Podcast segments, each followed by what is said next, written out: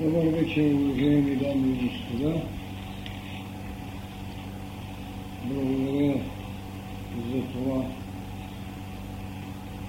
че в това динамично време, в тези тревожни, разбира се, социални и природни дни, можахме все пак да намерим себе си в една теза да се потърсим като развитие и спасение. Благодаря ви за това, което сте направили. Уважаеми господа и дами, има един много тежък проблем, истина питейният проблем, за който да кажем един Мартин Хайдегер казва следното за мен. Ние пристигнахме много късно за боговете и много рано за битието, чието поема започва едва сега, наречена човек.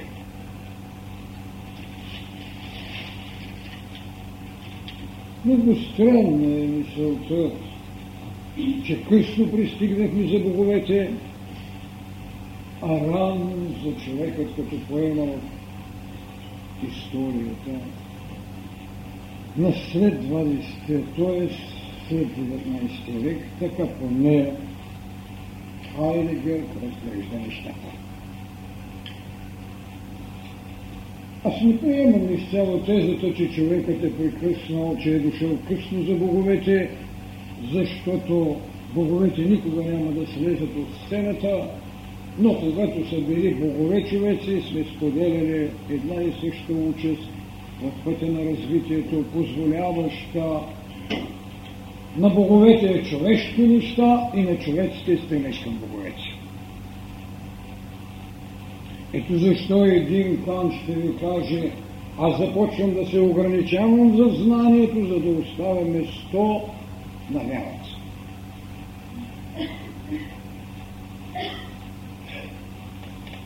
Днес по радиото му попитаха, защо съм върнал очите си назад към история на религиите. Не, ние не връщаме очите си назад, не просто сме отправили очите си в бъдещето, защото човечеството никога няма да бъде без религия, не толкова като формула, отколкото като битие на духовна необходимост и така както съм писал, религията като духовна потреба, религията като нравствена градация и религията като социална сила. Днешната теза, в която говоря за развитие и спасение, е една идея, идеята за развитието като биологична, като морална и духовна сила. Тя, тази идея на развитието като биология, като морал, като духовност, в религиите е лежала не само тогава, когато е имало богове, с които човечеството се е здрависвало, защото всеки бог е бранил някого и всеки някой от великаните на нашето мислене и героичните войни е имал своя покровител. Идеята за спасението чрез еволюцията във всичките религии има своята двупосочност. Идеята за спасението като изкупление, ето християнската религия налага, по-скоро юдаизмът налага. Идеята за изкуплението, защото носим един първороден град, за това, че дързнахме да откъсаме, разбира се, най-смелата ръка на света, това е на Ева, че дързна да откъсва плодът на знанието. И идеята за спасението като развитие, което лежи в доктрината на индуизма, което лежи в доктрините, които приемат теорията за прераждането и теорията, или по-скоро закона за кармата. Това е разделният път. И така, че когато един хайде, хайде гер, ни говори, че ние сме дошли твърде късно за боговете, той прекъсва тезата за идващите и отиващите си, защото един мислител от 19-20 век. А човекът, който един Аристотел нарече, че е зон политикон, само това ли беше? Само социално животно ли беше човекът и само социално животно ли е? Или в своята си същност той е един зоо натуралитис, той е един зоо спиритуис. Защото много упростено ще бъде, ако откъснем човекът само като обществено животно. Той има своята биология и то добре казана във всички книги на битието за всяка една религия, също общо име ги наричам биолог, битието, защото е, както винаги съм твърдял, взето цялата планета на плът, сграден, значи той е един зоо натуралитис. Но той има едно дихание, дадено му от една абсолютност. И тогава той безспорно е един зон спириту алис. Същото време, като битие, като биология, като натура и като духовност, той започва да изгражда своето развитие и слага основата на това, което можем да наречем вече зон политикон. Социалното животно. Като те се събират, единият и другият, те вече стават една социална единица, която в съответствие на това, което можем да наречеме тенденцията за развитието, предлага неизбежния закон. Закон живот и смърт. Има ли нещо, което можем по-ненагледно да бъде опровергано, след като толкова нагледно е, че ние отиваме след известна присъственост на планетата, отиваме някъде. Значи имаме един закон за смъртта. Тогава се ражда голямата идея, концепцията за безсмъртието, най-оптимистичната теза не само на религиите като културност в битието на човечеството, но в протежността на историческото съзнание на човечеството. Защото то, освен своята биологичност, има и историческо съзнание, което създава неговата духовност.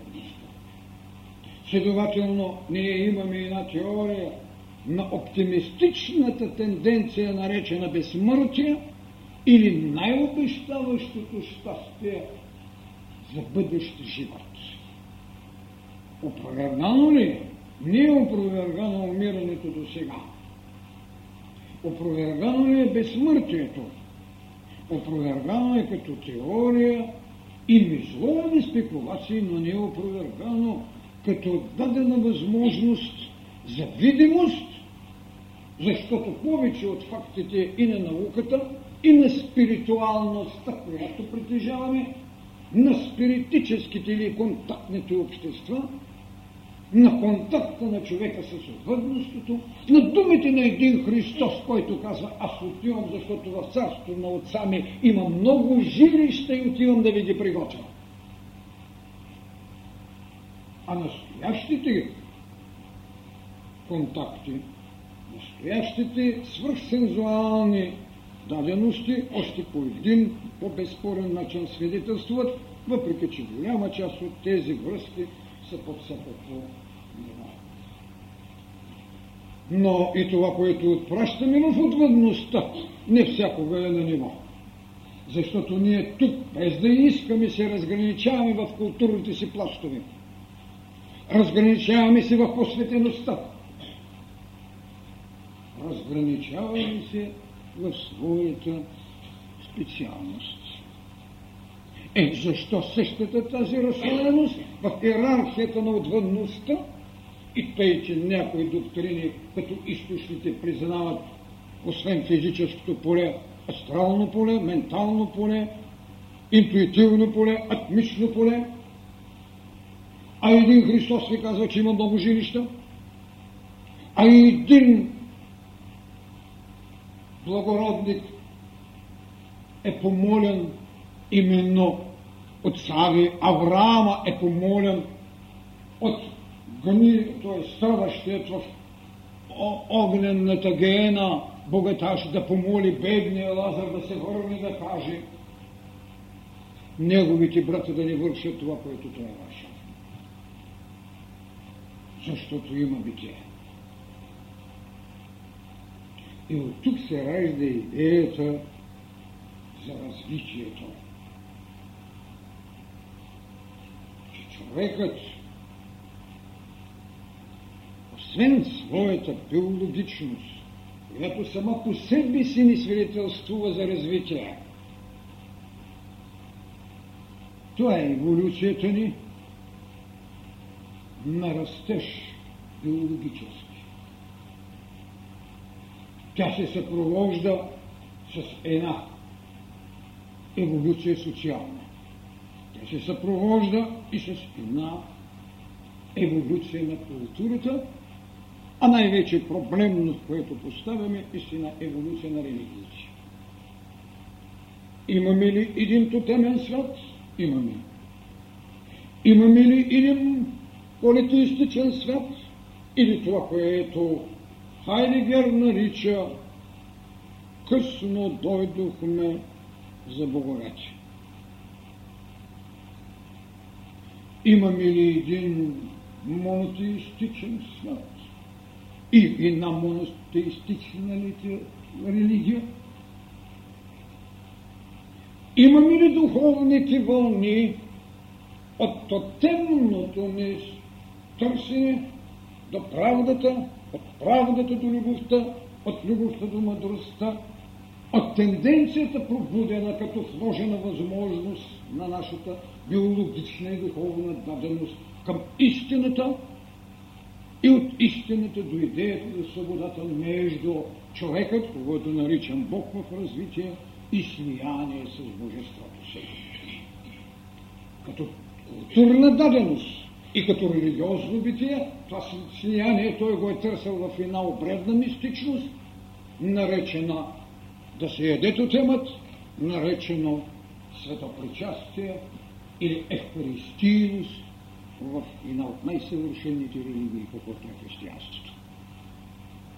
Значи идеята за развитието лежи в основата не само на самата природа, която безспорно ни свидетелство, на самата култура, която не праща от пластови към пластови на съвършенството, но и в самите религии, които край на край ще ни освобождават от едно тъмно, биологично начало, когато го разглежда само материята.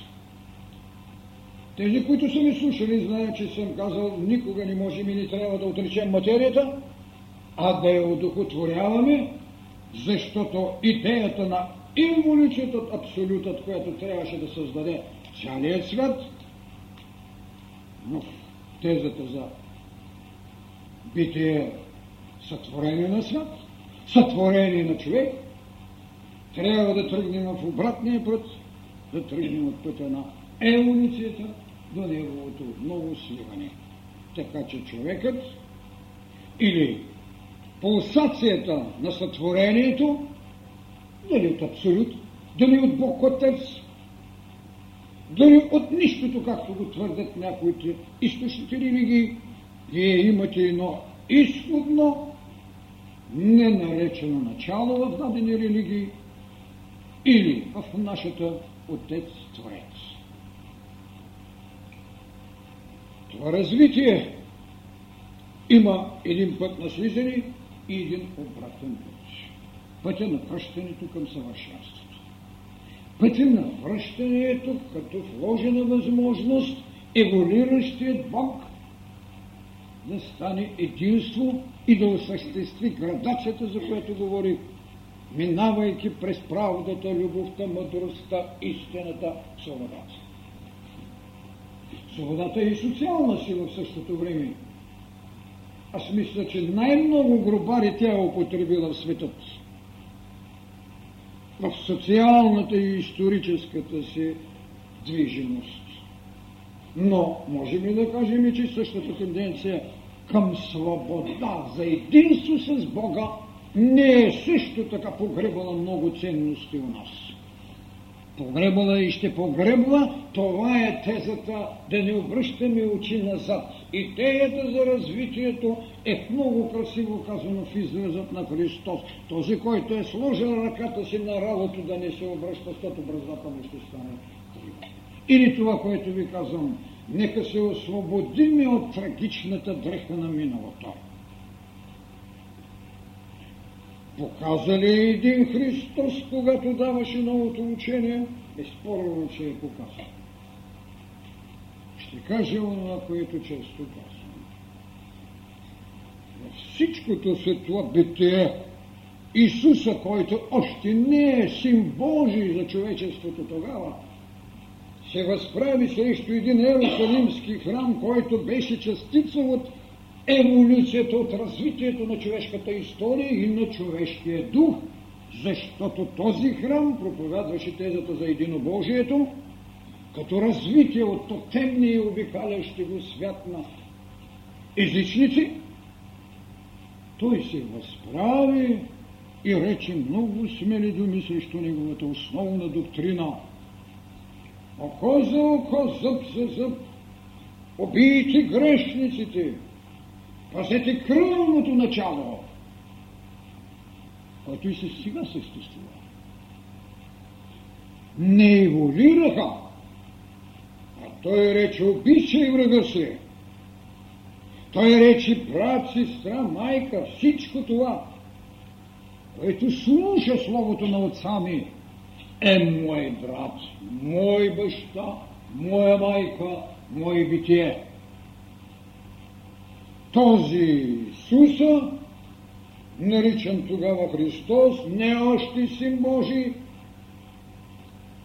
се възправи срещу колосалността на този храм, който прегръщаше в отробата си цяла Юдея той се възправи срещу не по-малко от 100 хиляди каменни божества, което бяха стихийни сили, на които всички правиха своите поклони. Цели войни се водиха от това, че богините си сменят обичта. В края на краищата тази личност, която в една пластиница я виждате, че е 1,75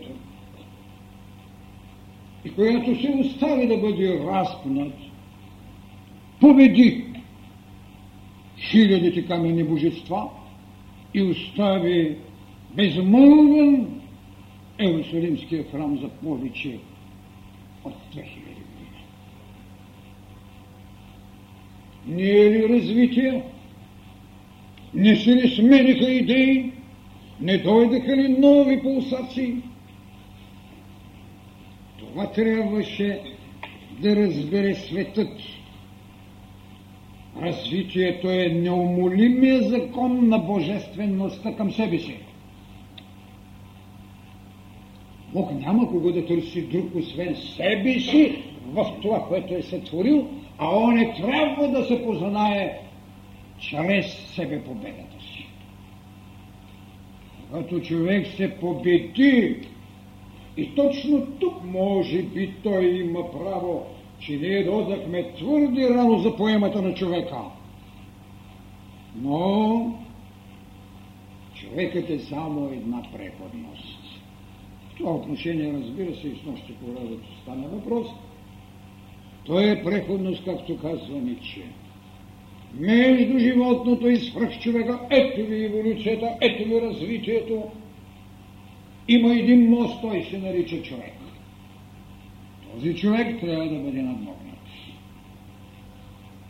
Кое е което ще го прати да се надмогне? Идеята за спасението. Тогава откъде идва тенденцията за спасение? Значи има някакъв поклопак. Хайде да употреба старото, да моклият меч, пак от тези митологични времена. И в различните религии различна е идеята за спасението, но най-фрапантна като потреба за нас е в Старозаветието, най-вече и в християнството. Идеята за спасението се налага, защото на човека е наложена тезата за първородния грях. Първородния грях. Дързостта на ръката да яде плода на знанието ражда първородният грях, който възмезно трябва да бъде изкупван и то не само в деянието на Ева и на Адама, а като прародители на човешкият род остава берегът. Когато човек погледне и разтълми тази приказност, ще види, че там има нещо, което не е точно така. Скрита е идеята за инволюционността. Теза, която не е могла да бъде взета другади, освен от Старият завет, тъй като подобна теза за първороден грях не лежи в източните религии, дори не лежи в дуалистичната доктрина на Стара Персия и на Зора. Зоротростра. Създадена е идеята за личното поведение, но нямат идеята за мировия спасител. И тук е голямия конфликт между доктрините. Спасението личен акт не е, макар и непременно оплождан от една всемирна идея. Защото те не забравят иерархията на възможностите от духовните вълни, религии или култури, които им дават идея за свобода. Докато в християнството и, разбира се, предшествения юдаизъм стои идеята за Месията, който трябва да донесе спасение от първородният грех, така поне вече доктринерски обработено в нашето християнство, не така добре обработено, разбира се, в юдаизмът, защото чаканият Месия там е идея за нова религиозност и те я направиха в кръвосмешение с идеята за политическата свобода. Затова и до сега не можаха да приемат присъствието на дошлият Исус Христос като Месия, а както знаете, те се върнаха в Костиливия орих на своето кредо, а християнството обхвана света. Така че идеята за спасението трябва да я видим в нейните различни цветове.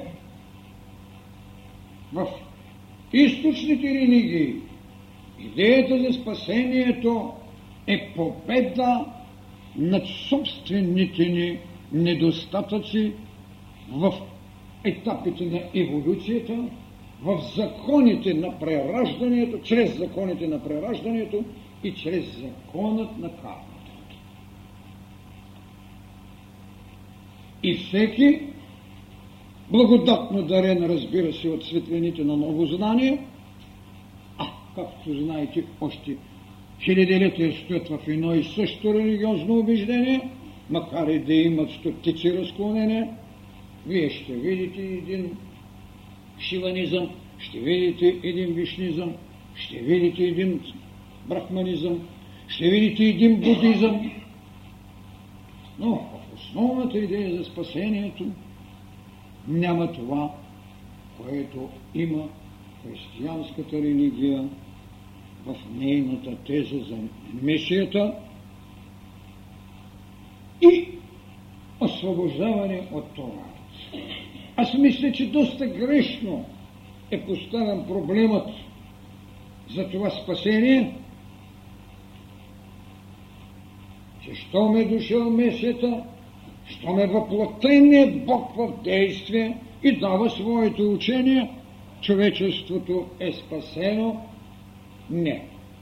И зато и в таинствата дори е сметнато, че кръщението, един от най-добрите и най-обяснените актови на вътрешното таинство е едно освобождение от първородният грах. И с миропомазването е едно освещаване. Да, но човечеството, както виждате, не е получало онова спасение, за което е поставило самата идея за всемирният Месия.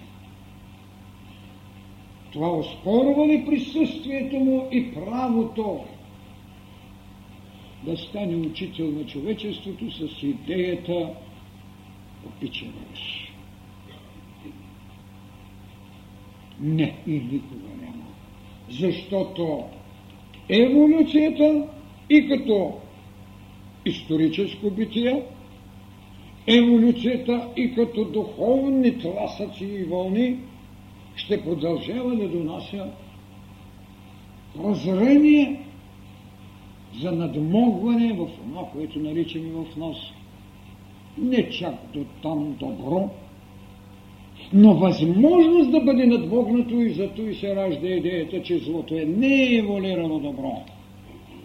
Един пулс на позитивен, който може да изведе в един по-възвишен градус на свобода от зависимостите, наречени пороци или лоши качества у нас.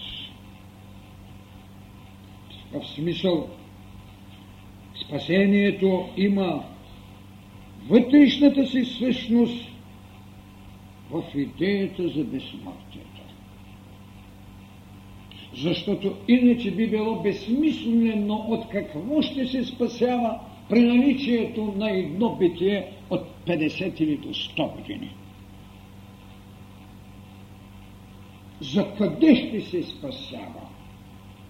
Докато всяка религиозна доктрина обещава един живот в отвъдността и колкото по-съвършено отиди, т.е. освободен от това, което наричаме пороци, или несъвместимости с заповедите на божествените учения или на гражданските повеления, толкова по-завинно место ще намери в отвъдността, което е разделено според различните църкви в райски блаженства, в адски мъчения и с прибавката на католиците в отделът на чистилището. Има ли смисъл тогава ако той няма тази предпоставка за безсмъртие, да прави опити за спасение. Би било наистина отпусто на тази. Значи, човечеството се бори в бъдещето, а не в настоящето и за той религиите са една оптимистична идея, за свобода. Идея за свобода. Може би не толкова съвършена е нашата система да долови нейните вибрации, но зато и тя си има свои първични полета има си свои висши иерархии и тогава се изгражда това, което нарича ангели, които ви помагат, ама разбира се, че трябва да се постави от свъдния бряг сатаната, който ги изкушава. Точно тук, за времето, казах и пак ще кажа, злото едно не еволирало добро. Нека не даваме на отрицателната сила приоритетност, нещо много преди християнството, уловено от един Зороастър, макар че това се счита за класическата формула на дуалистичното учение. Бог на доброто и Бог на злото, което нашите богомили също изповядаха. А те е тайната на прозрението на един Зороастър в идеята за спасението, подбуждана от идеята за безсмъртието. Че когато се дава време на битие на различните божества, на Бог на доброто Ормус и на Бог на злото Ариман, на Богът на злото се дава ограничено време, а на Бога на доброто Ормус неограничено време. И представете си това, което наричаме развитие, което всъщност е борба, как ще завърши? Макар, че, както е казано там в моменти, Ариман имаше превес. Но в края на краищата времето на Ариман свърши и Ормус беше победител. Е, какъв беше този велик дуалист, който вложи монотеистично начало в цялата си доктрина? аз се очудвам защо апологетите на монотеизма не искат да видят в класическата форма на дуализма вложения единобожнически мировец. Много е угодно да си говори. Жив, че сатаната, сатаната сега ще мине, ще ни сложи по челата березите и утре ще отидем там на възмездието, ако ни сме изповедници на или коя си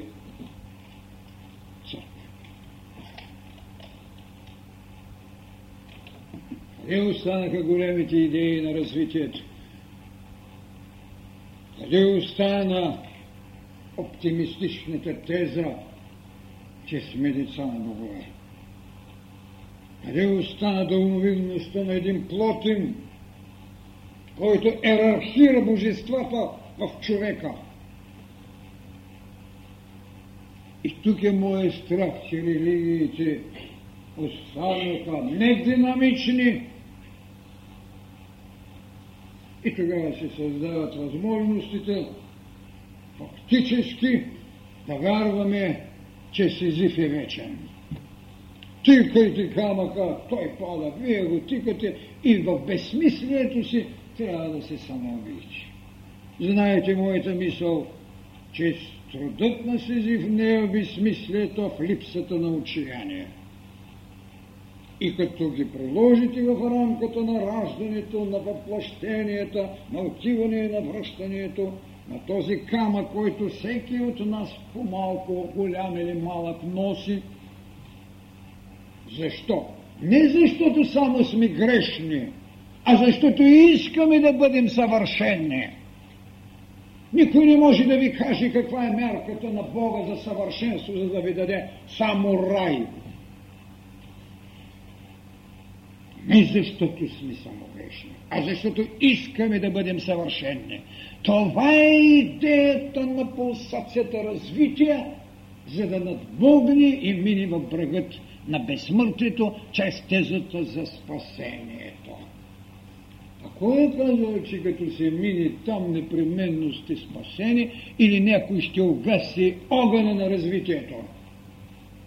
За съжаление, в древната трагедия на Прометей, защото го освобождават, но ние нямаме от нея фрагменти, освен само информацията, че е спасен.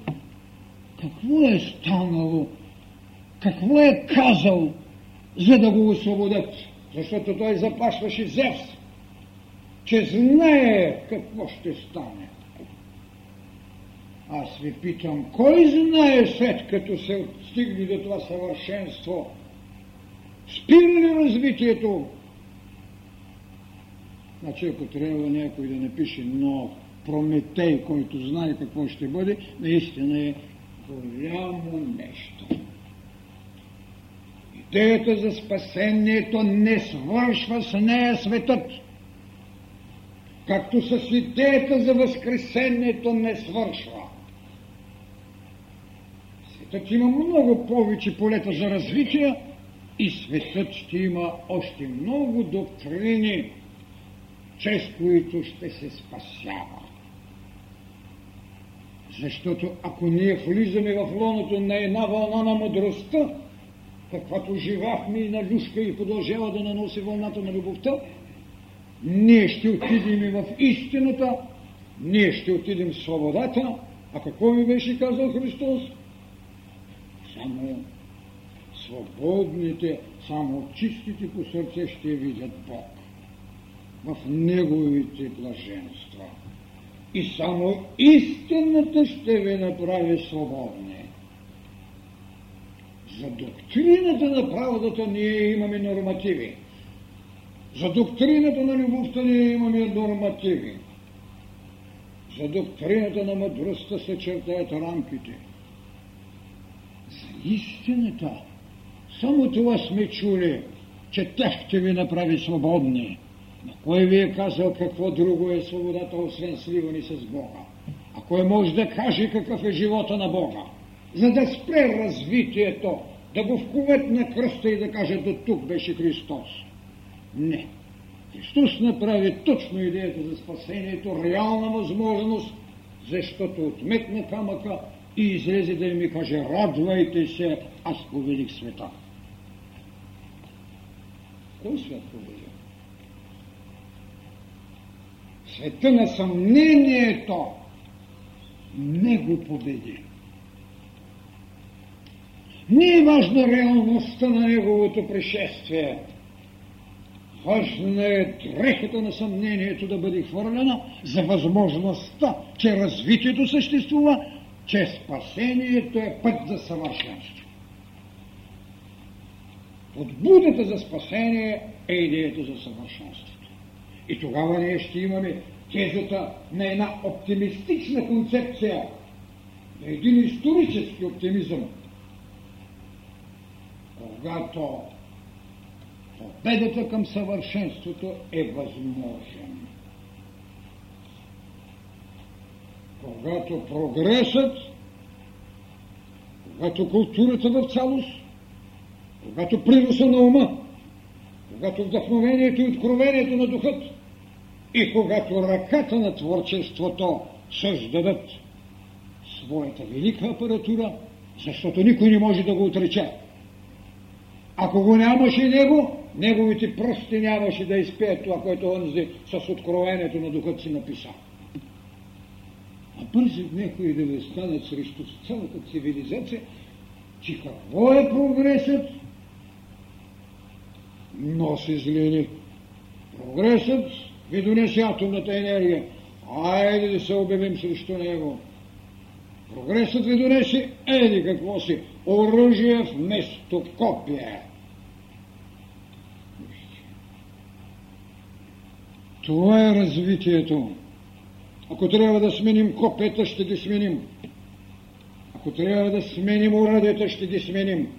Но сменяме себе си. Е задачата на Бог в, творче, в творението си наречен човек. Бог има дълг към човека и му дава идеи. Дълг да си го върне в себе си. Е, защо да няма всичко това, което творчеството дава? А правило злини. Не! Прогресът не прави злини. Несъвършенният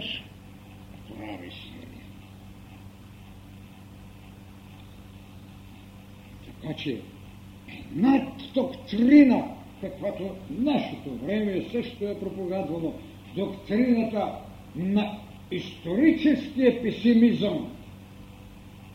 трябва да се отиде.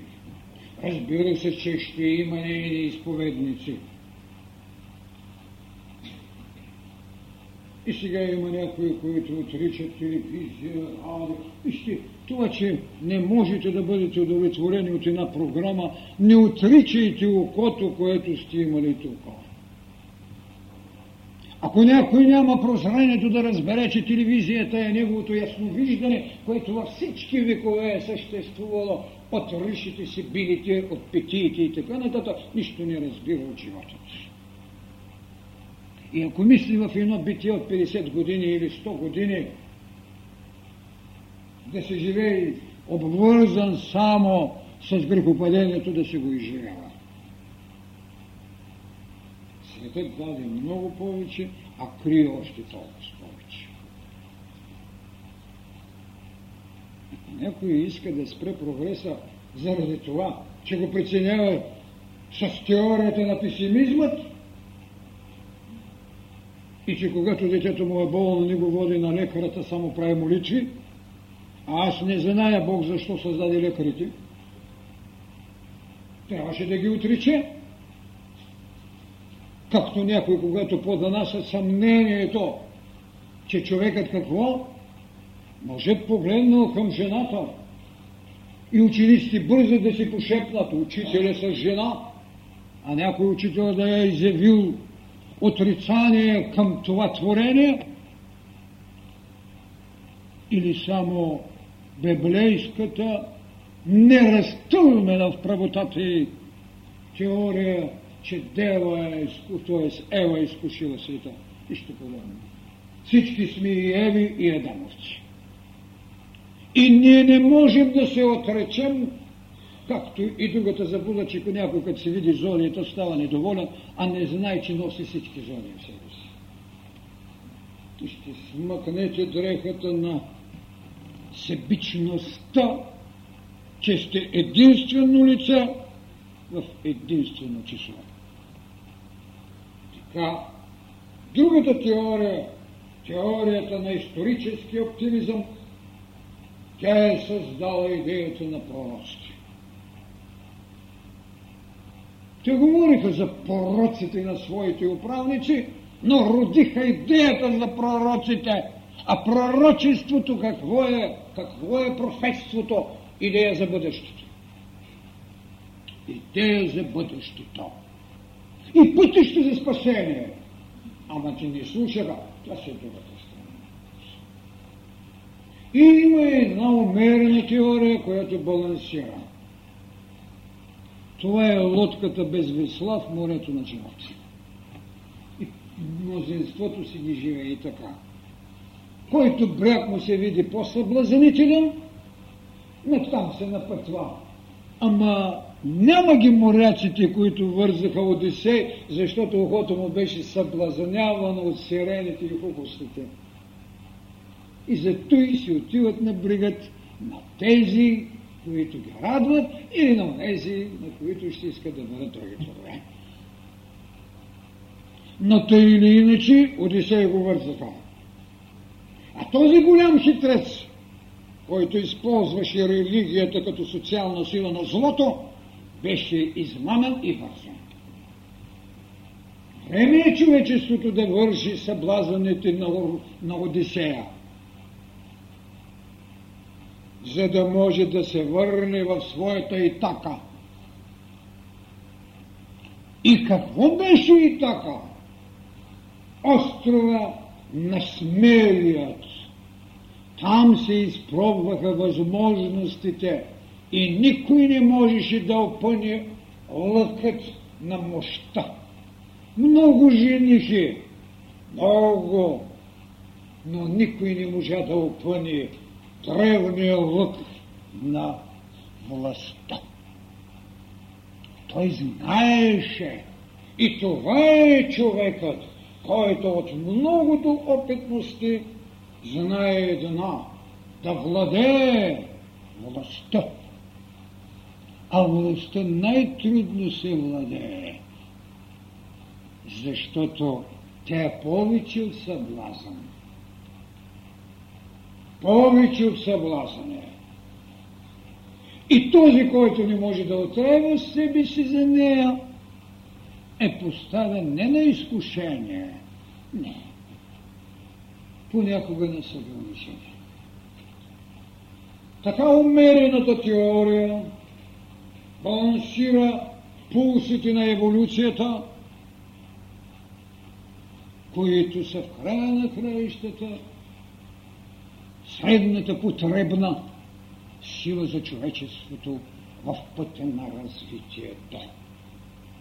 Тя малко трудно може да каже как ще донесе спасението, но приема философията на развитието.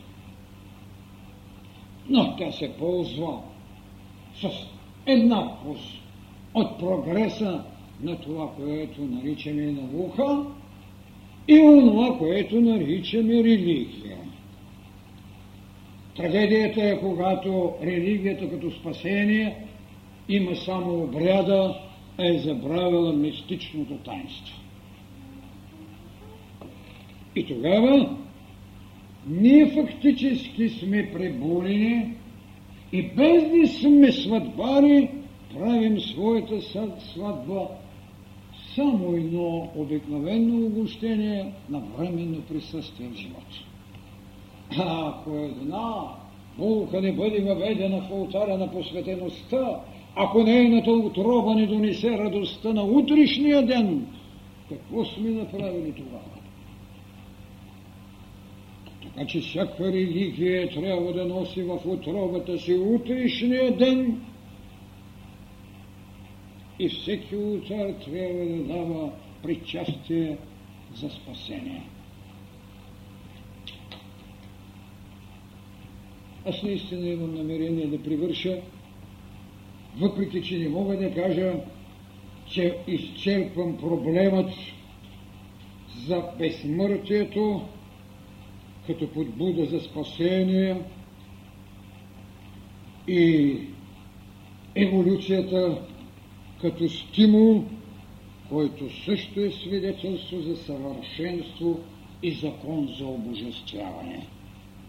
Ако някой не схване еволюцията като закон за обожествяване, той нищо не е разбрал, че трябва неговата будност веднага да вижда бреговете. Няма еволюция, която да няма двама, двата брега. Оттам е необходимостта за добро и зло. И пак ще кажа, реката е прави течението, не бреговете. Много брегове е имало, когато няма течение, няма река. А река, която не може да се направи брегове, тя се губи в подземието. Така че еволюцията има своя надземен свят и своя подземен свят. Но във всички случаи ще трябва това течение да има и двата брега. Победими ли са? Да. Ще има ли еволюция без добро и зло? Дадах тази идея, че злото не е еволюирало добро. Така човечеството ще се изгражда в своят път. И разбира се, тенденциите ще бъдат, както казах, вложената идея за свобода. Свобода на мисълта, свобода на духа, свобода на прилиж... приложението и свобода за сливане с Божеството.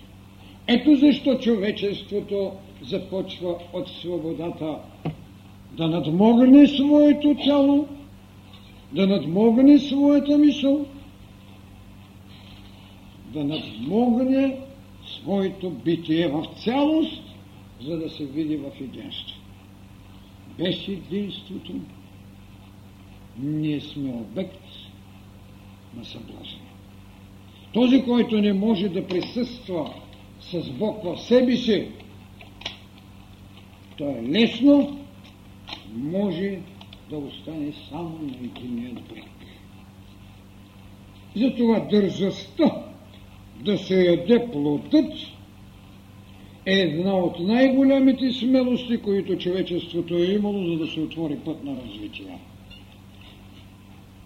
А какъв воденичен камък ще привързват съответните тълкователи, това се е тяхна работа. Там е казано така. Адам и Ева да си излезат от райските градини, защото станаха като едни от нас, богове, да знаят, що е добро и зло. Значи какво? Знанието за добро и зло е божествена категория, е ерархия над ангелския свят. И наистина между нас казано човекът, макар и в псалмите на Давида да е казано какво е човекът си го направил с малко спроти нас. Човекът има еволюцията, която му е дала повече тайни, отколкото ангелския свет. Това е битие, на което ние ще служим до свършикът на своето съществувание, но само планетно. Човекът не свършва битието си като същност. И когато човекът стане това, което едно развитие го иска, той не бива да носи раната на своята душа, че не осъществила и с по-ранно време своето съвършенство. Иначе еволюцията щеше да бъде революция. А в духовните вълни революции няма, а разумността връща понякога духовната вълна в рационално приемане на така наречените реформации. Но те са разумни начала, а не дело на посветение. И така, раната, която е оставена в едно разпятие, трябва да ни послужи за новия път да се отвали камъка и да се излезе пред човечеството, че с развитието си ние сме стъпка по стъпка към спасението и тогава може да се каже съвсем ясно радвайте се, аз победих света. Благодаря.